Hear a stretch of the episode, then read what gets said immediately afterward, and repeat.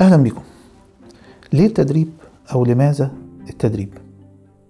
النهاردة هنتكلم عن التدريب من خلال نموذج مكارثي، وهو نموذج رباعي.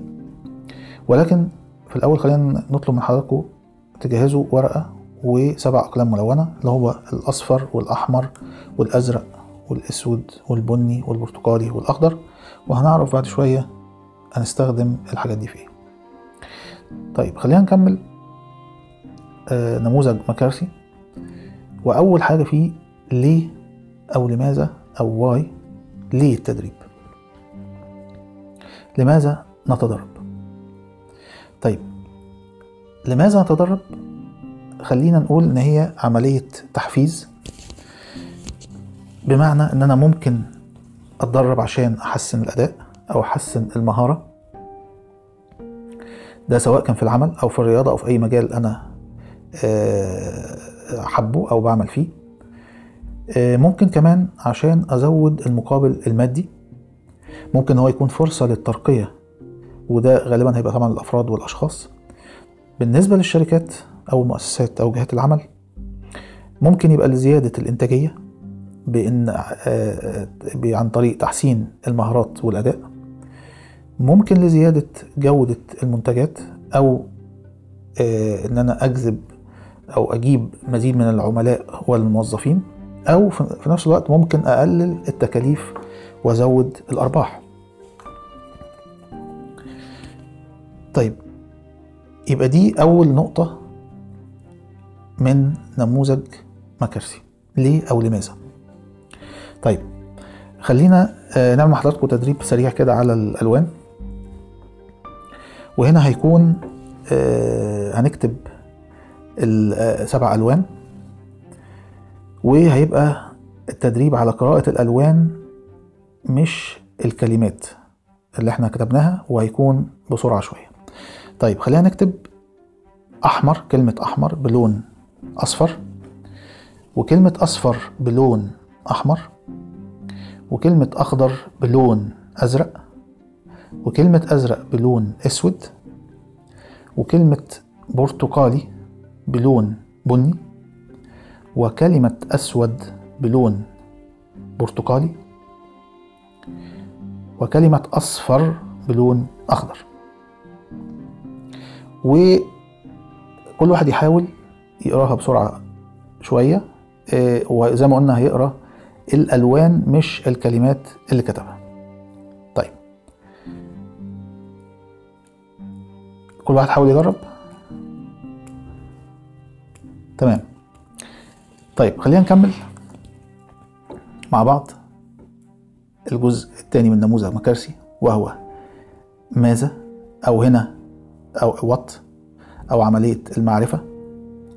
هنا بيحصل جزء لعملية المعرفة الخاصة بالتدريب، بفهم يعني ايه تدريب او ايه هو محتوى التدريب. طيب هلاقي ان التدريب بينقل لي المعرفة الفنية والعملية، اللي هي بتمكن الموظف، مثلا لو كان في موظف في جهة عمل، هتمكنه من ايه او هتخليه يواجه اي تحديات من خلال او ضمن بيئة العمل اللي هو فيها. التدريب كمان ممكن يساهم في تحسين أداء الأفراد، ويخليهم أكثر ثقة ومعرفة لما بيطبقوا المعلومات أو كل المعلومات اللي حصلوا عليها عمليا.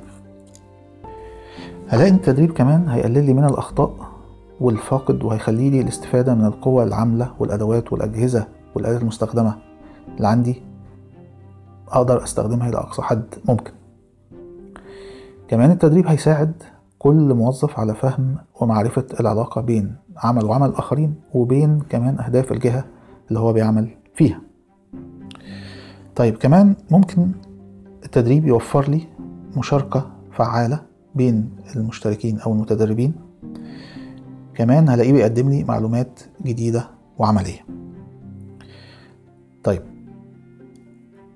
هننتقل إلى الجزئية الثالثة من نموذج مكارثي، وهي كيف أو هاو، إزاي. وهنا بتيجي حتة إظهار وإعطاء المهارة المكتسبة أو اللي أنا هكتسبها من التدريب.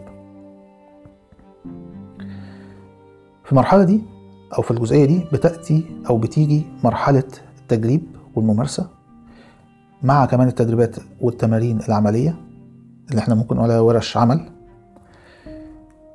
وفي نفس الوقت بنحط أو بتبقى موجودة خطة التطبيق ودمج المفاهيم والتجريب الفعال كمان، وفي نفس الوقت هنا بيبقى في ربط معرفة بالتطبيق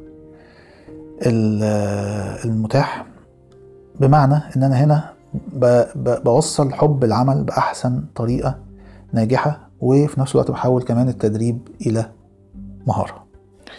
طيب هنتكلم عن الجزئية الأخيرة من هذا النموذج وهو ماذا لو أو what if، وهنا بقدر أقول عليها مرحلة الأفكار الإبداعية، بمعنى إن أنا ببتدي أفكر وأشوف إيه اللي أنا ممكن أستخدمه في الحاجات اللي أنا ضربت عليها أقدر أستخدمها في الواقع العملي بتاعي.